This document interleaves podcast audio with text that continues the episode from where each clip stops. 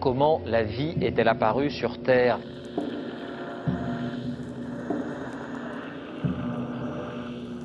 On peut envoyer actuellement des signaux à 100 millions de kilomètres. Les scientifiques repoussent encore les limites du possible. Il n'y a rien qui soit euh, pérenne dans le temps. Tout est d'ordre chaotique, mais ça peut être des chaos sur des échelles de temps du- de l'année, du million d'années, du milliard d'années. Ce qui compte, c'est le temps qu'il faut pour que les choses euh, dérivent. Tout ce qu'ils veulent, c'est faire des chiffres. Ils en ont rien à foutre qu'on détruise le fond des océans. So, I had an idea. Le siècle des ampoules.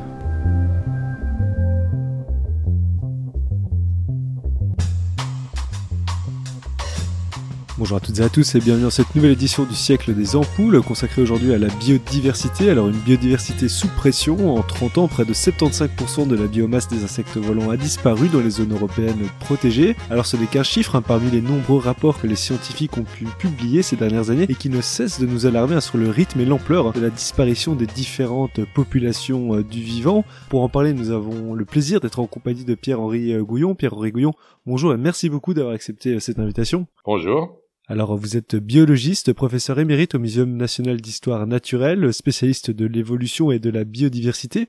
Alors, il y a près de 150 ans, Darwin, après avoir proposé sa théorie de l'évolution du monde vivant, s'inquiétait déjà de notre capacité à le détruire. Euh, Vous avez, euh, pour votre part, évidemment parcouru à de très nombreuses reprises hein, ce livre de l'origine des espèces de Darwin. Qu'est-ce qui vous fascine le plus chez ce naturaliste qui a révolutionné la pensée euh, du vivant? Je pense que c'est un, personnage assez extraordinaire parce que, compte fait, il a, il a utilisé des, des, des connaissances que tout le monde avait, mais il a réussi à, à en tirer euh, des conclusions qui étaient à la fois euh, simples et, et incroyablement euh, importantes pour comprendre la façon dont le monde vivant s'était fabriqué. Et il a quand même révolutionné vraiment notre vision du monde parce que tant qu'on n'avait pas la théorie darwinienne, il n'y avait pas d'explication à la façon dont avait pu émerger l'existence des, des organismes vivants. Et donc, euh, pense qu'il a influencé euh, énormément la pensée euh, occidentale, en tout cas, euh, simplement par, une capacité d'observation extrêmement fine, capacité de réflexion très très puissante, et puis euh, puis des petites expérimentations qui lui permettaient de, de, de confirmer ou pas euh, certaines idées. Quoi. Alors l'origine des espèces, euh, ça a été publié en 1859. Est-ce est-ce qu'il a montré dans ce livre? Est-ce que c'est toujours euh, d'actualité ou des recherches plus récentes sont venues euh, nuancer euh, sa pensée? Alors, dis- disons que globalement, c'est d'autant plus d'actualité que euh, certains excès qu'on avait commis euh, par rapport à sa pensée euh, ont été corrigés.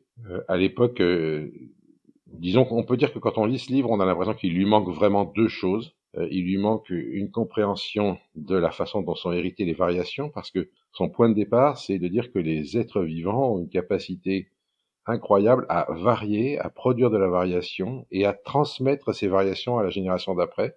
C'est quelque chose qui n'est pas si évident que ça à comprendre. Hein, C'est-à-dire que, euh, en gros, avant Darwin, quand on étudiait l'hérédité, on essayait de comprendre euh, comment s'héritait une forme, et c'était plutôt l'hérédité de la norme qu'on cherchait. On cherchait à savoir comment une poule produisait une poule à travers un œuf.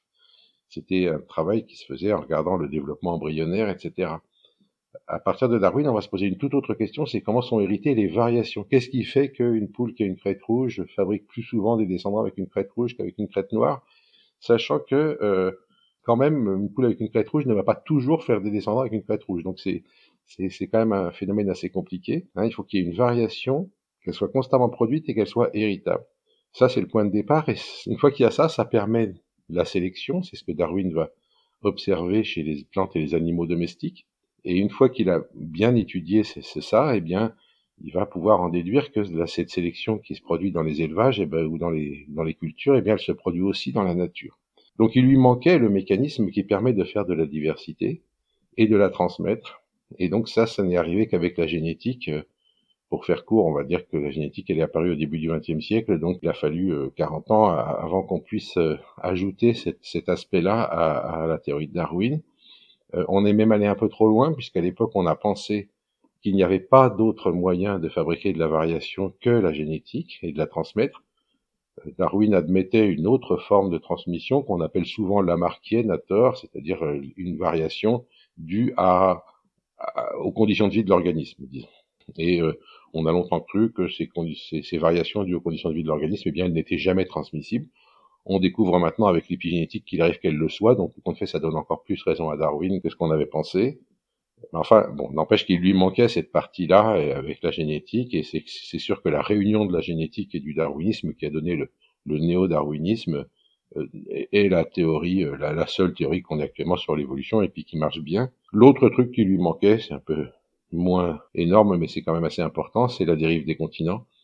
Hein, pour comprendre la distribution de la diversité des organismes à la, surface de la Terre, eh ben, il fallait, euh, il fallait euh, savoir que les continents s'étaient déplacés et imaginer par exemple que l'Inde était accrochée à, à, Madagascar et à l'Amérique du Sud avant d'aller percuter l'Asie, euh, c'était quelque chose d'impossible à l'époque et il a fallu attendre les années 1970 pour que ça soit reconnu.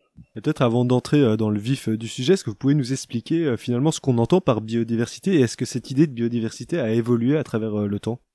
Alors, je pense qu'on peut vraiment dire que bon, le mot biodiversité il a été forgé, disons, dans les années 1990 pour décrire un, quelque chose dont on se commençait à se rendre compte qu'il y avait un problème avec.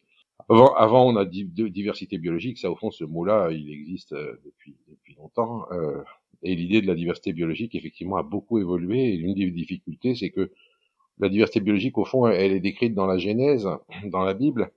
On dit que le Créateur a créé les espèces. Et, euh, et malheureusement, cette vision biblique, euh, je pense qu'on l'apprend quand on est petit, on l'apprend ou on en entend parler selon la religion dans laquelle on est élevé, mais, mais en tout cas, on entend parler de la Genèse, on entend parler d'Adam et Ève très jeunes, et je pense que les schémas mentaux de, de nous autres occidentaux, on est très fortement influencés par cette vision biblique, cette vision dans laquelle un monde a existé comme ça tel quel, avec plein d'espèces, etc., et une espèce, de paradis perdu. Et du coup, il y a une, une image totalement fausse, évidemment, de d'un passé extrêmement ancien qui aurait été, euh, qui aurait été, qui serait resté très stable, puis qu'on serait en train de perturber. Euh, en réalité, quand on comprend l'évolution, ben on comprend que les choses ne sont jamais restées telles quelles, qu'elles ont tout le temps évolué, que parce que les organismes font des descendants, que ces descendants sont soumis à la sélection naturelle et que certains vont mieux réussir que d'autres à reproduire leurs informations génétiques, eh bien tout le système est constamment en train de changer. La biodiversité de ce point de vue-là n'est donc plus simplement une juxtaposition d'espèces, mais un ensemble de formes qui, euh, en produisant des descendants et en subissant la sélection, et on peut ajouter à ça en plus des phénomènes aléatoires, eh bien tout ça va faire un, mouvement constant. Et ce mouvement de la biodiversité qui, qui procède donc de, du fait que les individus meurent, naissent, que les lignées euh, apparaissent et disparaissent, que les lignées divergent, eh bien tout ça c'est un mouvement. Et, et, la biodiversité doit être vue comme un mouvement constant, un mouvement qui peut se maintenir comme un vélo. Hein. Un vélo c'est en mouvement et ça se maintient. Euh, et c'est justement le mouvement qui maintient le vélo euh, ou un satellite, hein, c'est parce qu'il est en mouvement autour d'une planète qui se maintient euh, autour de cette planète. Et, et, et, évidemment, si jamais le satellite, par exemple, eh bien ralentit, si le vélo s'arrête, eh bien euh, le mouvement va se casser la figure. Et c'est à ça qu'on assiste actuellement pour ce qui concerne la biodiversité. C'est pas un édifice qui est en train d'être abîmé, c'est pas une érosion. Le mot érosion est très mal choisi. Hein. Il n'y a pas une érosion de la biodiversité, il y a un phénomène d'effondrement parce que la dynamique est rentrée dans une phase d'effondrement, euh, pour des raisons dont on pourra discuter tout à l'heure. Mais ce qui est intéressant aussi avec cette idée euh, d'équilibre dynamique, c'est que euh, ça balaye un peu cette idée d'équilibre ancestral à retrouver, hein, qu'on a un peu souvent dans nos têtes. Hein. Ah mais c'est incroyable. Hein. J'ai, L'autre jour, j'ai eu la, surprise de, de, regarder un documentaire de Marie-Monique Robin qui s'appelle La fabrique des pandémies. Un chercheur en évolution est sur une, une pirogue dans, dans l'Amazonie et regarde autour de lui la forêt amazonienne et dit euh, au commencement, c'était comme ça. C'est un évolutionniste, il sait bien que c'est pas vrai. Hein. je pense que c'est de la poésie en quelque sorte qu'il fait, mais mais du coup, ça, ça, ça maintient cette idée, vous voyez, d'une espèce de, de forêt originelle, etc. Évidemment qu'au commencement, c'était pas comme ça. La Terre, il n'y avait pas de vie sur Terre. Et puis quand il y a eu de la vie, bah, c'était pas la forêt amazonienne du tout. La forêt amazonienne, c'est une formation actuelle. Et, et voilà, je, je pense qu'on a beaucoup de mal à se défaire de cette idée d'un équilibre stable ancestral. Et certainement, ça, a des inconvénients, en particulier, par exemple, le fait que, du coup, pour sauver la biodiversité, un, réflexe euh, euh de, très, mauvais, ça serait de dire qu'on va conserver les espèces une par une, hein, ou de les mettre au frigo. vous êtes un être vivant, vous êtes en équilibre dynamique avec votre environnement. Euh, si jamais on vous mettait au frigo, c'est pas ça qui vous sauverait. Il, faut bien comprendre qu'un équilibre dynamique, c'est le mouvement qu'il faut maintenir, c'est pas chaque élément individuellement. Alors je citais en introduction à ce chiffre, ce chiffre pardon, de 75% de la biomasse des insectes volants euh, qui, a, qui aurait disparu dans les zones européennes protégées. Peut-être qu'en est-il des autres populations euh, de vertébrés, euh, par exemple? Alors écoutez, premièrement, dire que les insectes volants disparaissent, tous les gens de ma génération le savent parce que vous avez sûrement déjà entendu dire ça plein de fois quand on prenait la voiture pour faire quelques quelques kilomètres. Il y a, il y a encore quelques dizaines d'années, on était obligé de s'arrêter de temps en temps pour nettoyer le pare-brise pour enlever les insectes, ce qui n'est plus le cas. Il y a une autre euh, mesure qui euh, qui, est, qui a donné un résultat comparable en, enfin en, Grande-Bretagne. On a vu que en comptant les nombres d'insectes justement écrasés sur les plaques d'immatriculation de voitures, on avait perdu 60% euh, des insectes depuis le début du XXe siècle. Donc effectivement, on est on est certain que sur le moyen terme sur le long, sur le moyen terme, sur quelques dizaines d'années, le nombre d'insectes volants est en train de diminuer fortement. Euh, il faut quand même signaler qu'il y a des études qui prétendent le contraire. Alors, je n'aurai pas le temps de vous expliquer en détail pourquoi est-ce que c'est compliqué. Euh, je pense que, euh, mais les études qui prétendent le contraire, d'abord, elles sont sur des sur des sur des durées beaucoup plus faibles. Et puis donc, elles, elles bon, bref, elles, mélangent plein de choses. Donc, je laisse tomber. Évidemment que le nombre d'insectes volants est en train de diminuer, et pas seulement eux. Euh, il existe un organisme, là, peu, très peu de gens le connaissent, hein, presque tout le monde chez les francophones connaît le GIEC. Ah, le GIEC, chez les non-francophones, ça s'appelle euh, euh, ça s'appelle l'IPCC, hein, International Panel for Climate Change. Il y a aussi un International Panel pour la biodiversité, il s'appelle l'IPBES, hein, IPBES. Euh, et, l'IPBES, il suffit d'aller sur le web regarder les rapports que fait l'IPBES et, et il montre que c'est l'ensemble du monde vivant qui est en train euh, de s'effondrer, qui est en train de s'effondrer avec un léger décollage donc des courbes d'extinction de population et d'espèces, mais surtout un, très fort, une très forte diminution des nombres d'individus, des biomasses en général. Évidemment, il y a quelques espèces euh, euh, qui profitent de ça pour pour augmenter en nombre et en, et en biomasse, mais effectivement, quand on n'aura plus que que quelques rares espèces qui ont réussi à s'installer dans les, dans, dans les environnements très délétères qu'on fabrique, je pense que ça sera pas très rigolo. Ouais, ce qu'il faut comprendre avec ces chiffres, c'est surtout les, les populations hein, qui, qui, diminuent dramatiquement plutôt que les espèces qui. Bah oui, c'est pour ça que j'aime bien l'image du, du, satellite. Vous voyez, quand, quand euh, si vous étudiez un satellite, eh bien, vous, si vous, vous, vous qui connaissez les, les, équations, vous savez que si le satellite ralentit, il va tomber, mais il tombe pas tout de suite. Alors du coup, ça peut donner l'impression qu'il va rester. Hein. C'est la même chose avec les formes vivantes. On voit pas s'étendre tous les jours des tas d'espèces sous nos yeux, mais en, réalité, ce qui se passe, c'est que le nombre d'individus est en train de diminuer. Or, euh, ça non plus, j'ai pas le temps de le développer trop, mais toute la dynamique darwinienne du système, pour qu'il y ait de la sélection, il faut qu'il y ait de la variation. Pour qu'il y ait de la variation, il faut qu'il y ait beaucoup d'individus. Toute la dynamique repose sur le fait qu'il y ait beaucoup d'individus. Si le nombre d'individus décroît violemment, alors les capacités évolutives du système s'effondrent et du coup, eh bien, les populations s'éteignent et, et le, la dynamique du système se casse la figure. Dans la, la biomasse globale, le nombre d'individus total est un élément essentiel de, de la biodiversité. Et pour le moment, c'est ça qui est en train de, de, de s'effondrer. Et une fois que ça, ça sera suffisamment effondré, on va voir s'éteindre en masse les populations et les espèces. Alors, ce qu'on imagine, ce qui est important aussi pour étudier ces populations, c'est d'avoir des données euh, non seulement dans le temps, mais aussi euh, dans l'espace. Est-ce qu'on sait si euh, bah, comment se répartit justement cette, cette chute de biomasse? Alors écoutez ça, on n'a pas de données très... Et justement, c'est tout le problème. Hein, quand on fait des études globales, euh, bah on n'a on pas les mêmes données sur les différents territoires et du coup, il y a, y a, des choses qui sont qui se passent pas tout à fait de la même façon dans différentes parties du monde. Le, le déclin est global, mais après, euh, effectivement, comment ça se passe d'un endroit à l'autre, il peut y avoir des différences. Évidemment, euh, la situation est un peu différente dans les mers et sur les terres, mais enfin, dans les mers, on, on, sait tous qu'il y a, il y a des, des problèmes avec les stocks de poissons, etc., dû à la surexploitation. Sur les terres, je pense que le problème est aussi global, mais il est assez différent et il est manifestement largement lié à nos activités agricoles. Et on va justement revenir sur l'impact de l'agriculture juste après, mais finalement, comment est-ce qu'on arrive à bien répertorier, estimer euh, cette chute de biodiversité, alors que certains euh, nous rappellent hein, d'un autre côté que l'on connaît qu'un pourcentage assez faible hein, finalement du vivant? Oui, mais justement, se, se focaliser sur l'idée d'espèce, c'est biblique. euh, au fond, les espèces, c'est jamais que un des niveaux de différenciation des systèmes vivants. Donc, euh, on connaît encore moins tous les individus que toutes les espèces. Donc, euh, c'est pas en connaissant tout qu'on peut étudier ce genre de choses, c'est en regardant la dynamique des systèmes. Or, la dynamique est en décroissance à tous les niveaux, et il n'y a pas au niveau des populations, au niveau des nombres d'individus, au niveau et, et, effectivement pour les espèces qu'on connaît, et ben on en voit qui s'éteignent. Donc en réalité, euh, je pense qu'il faut arrêter de voir la biodiversité comme cette espèce de collection d'espèces posées les unes à côté des autres et dont on dénombrerait le, celles qui s'éteignent.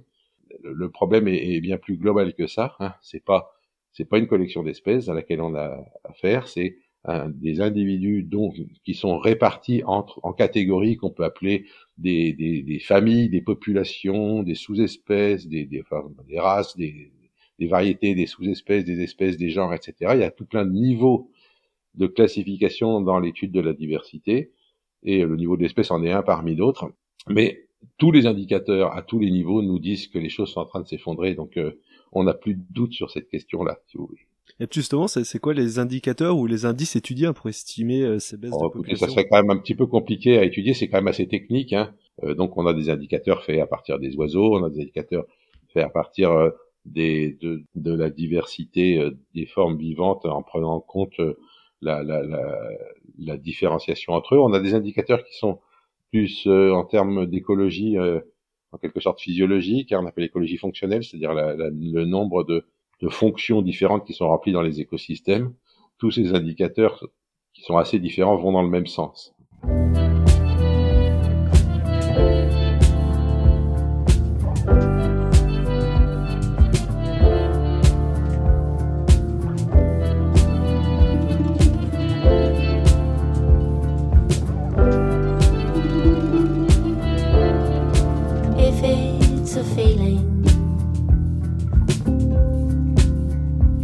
is going when it goes.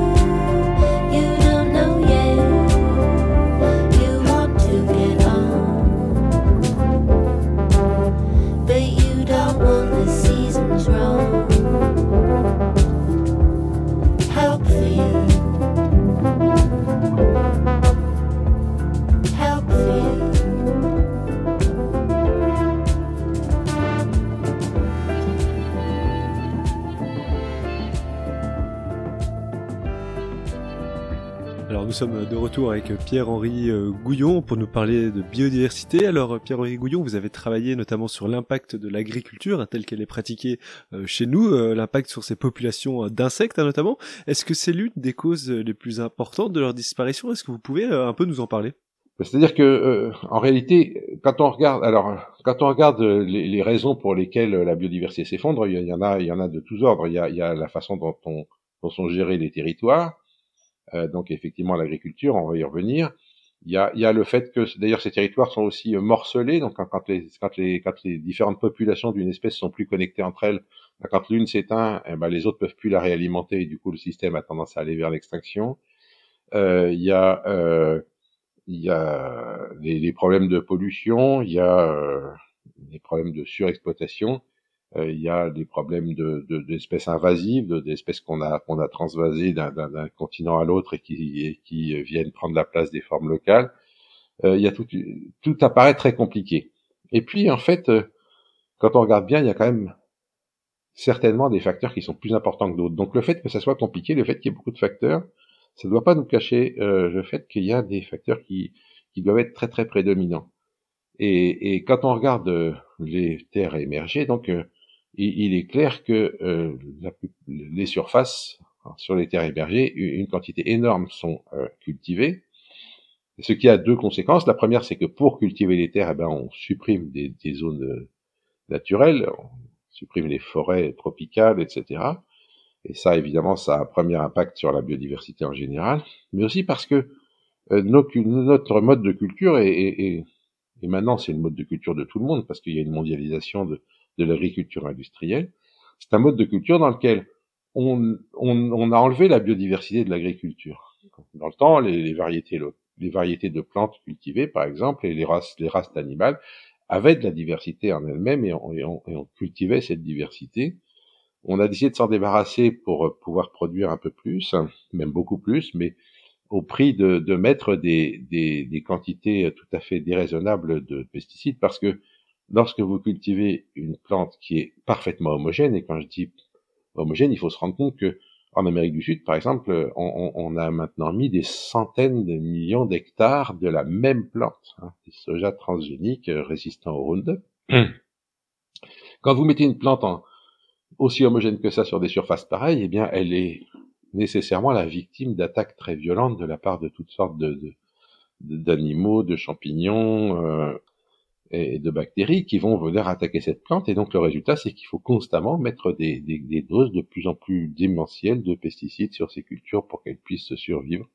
Et, et, donc quand on réfléchit un peu à ça, on se rend compte que euh, il y a manifestement euh, un effet majeur de cette manière de faire de l'agriculture, globalement, hein, sur la biodiversité.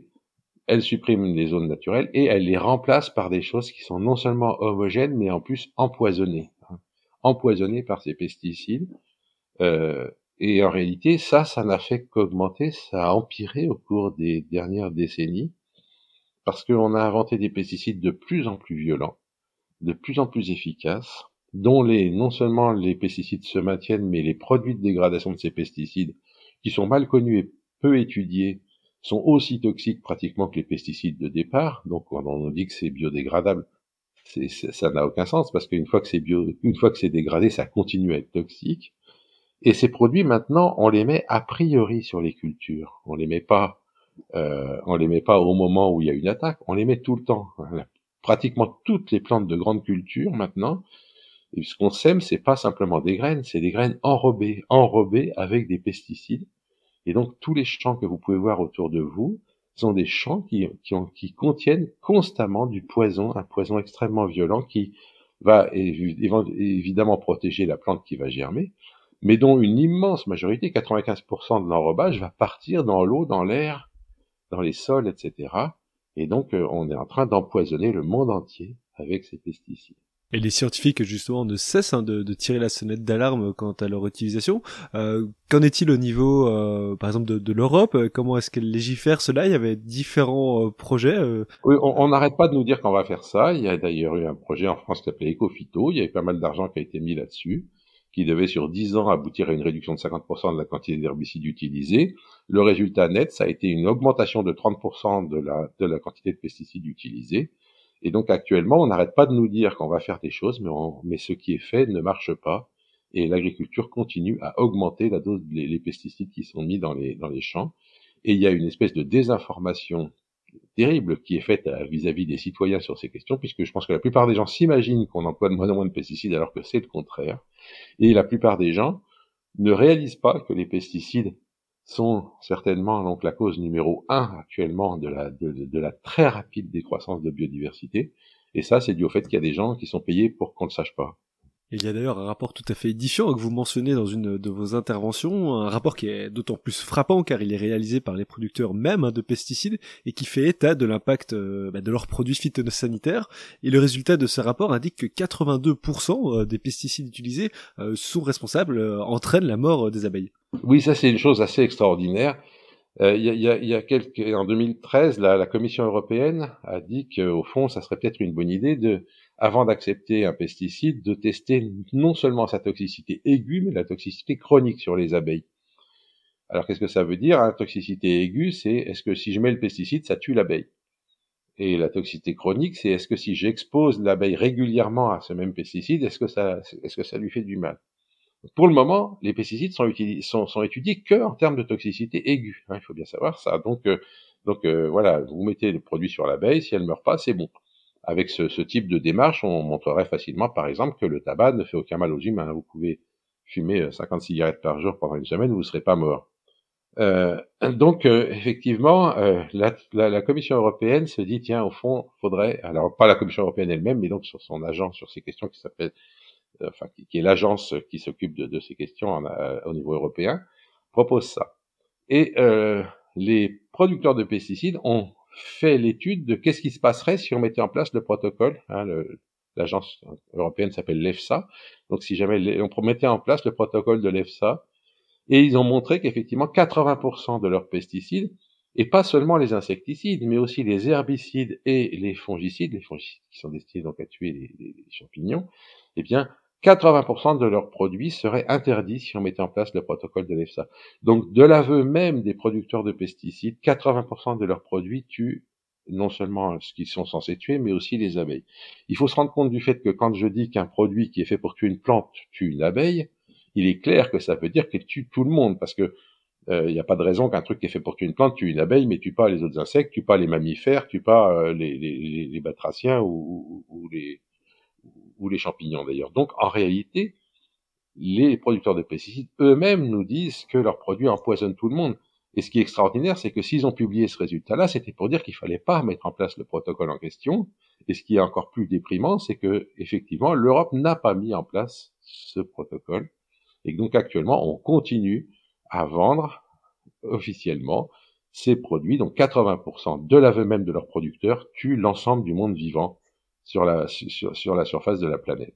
Et au regard de ça et de tous les rapports euh, qui, qui s'accumulent hein, depuis des années, euh, rien ne semble changer. Comment est-ce que vous l'expliquez?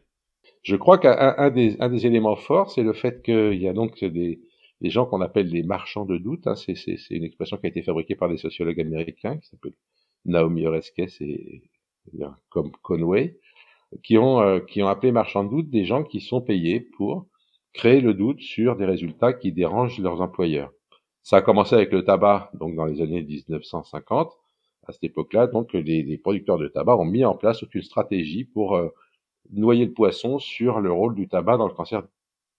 Et euh, l'idée, c'est de, dire, de, faire valoir que le problème est multifactoriel et que comme c'est multifactoriel, c'est très compliqué, qu'il faut plus de recherche avant de pouvoir agir. Et le problème, c'est que c'est vrai que c'est multifactoriel, évidemment, et du coup, bah, la majorité des scientifiques se sont fait avoir. Et puis, et puis donc, on va euh, favoriser toutes les recherches qui qui montrent d'autres facteurs que le facteur qu'on a envie de cacher.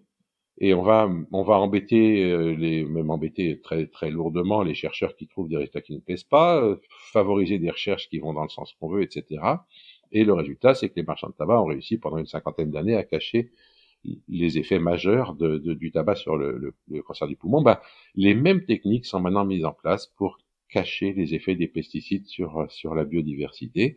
On va euh, favoriser des recherches qui montrent que bah, voilà si les si les si les abeilles vont pas bien bah, c'est à cause de, du varroa qui est un petit parasite qui se fixe sur les abeilles à cause d'un virus à cause d'un parasite intestinal à cause des des, des, des, des mauvais traitements que, que subissent ces pauvres abeilles dans leur ruche etc on va maximiser le nombre de facteurs et du coup noyer le poisson de façon à ce que ça se voit pas qu'il y a un facteur qui est bien plus important que les autres. Bien sûr que le cancer du poumon c'est multifactoriel. Seulement il y avait un facteur qui était bien plus important que tous les autres, c'était le tabagisme. Bien sûr que le déclin de la biodiversité est multifactoriel, mais il y a un facteur qui est plus important que tous les autres, c'est euh, l'emploi euh, immodéré de pesticides. Et, en insistant sur l'aspect multifactoriel, on arrive à cacher le rôle majeur des pesticides dans cette affaire. Pierre-Henri euh, Gouillon, merci beaucoup d'avoir été avec nous aujourd'hui. Merci à vous. Alors je rappelle, vous êtes biologiste, professeur émérite au Muséum d'Histoire Naturelle euh, à Paris. Vous pourrez retrouver euh, cette émission en podcast sur radio.be ou radio.fr. Encore merci.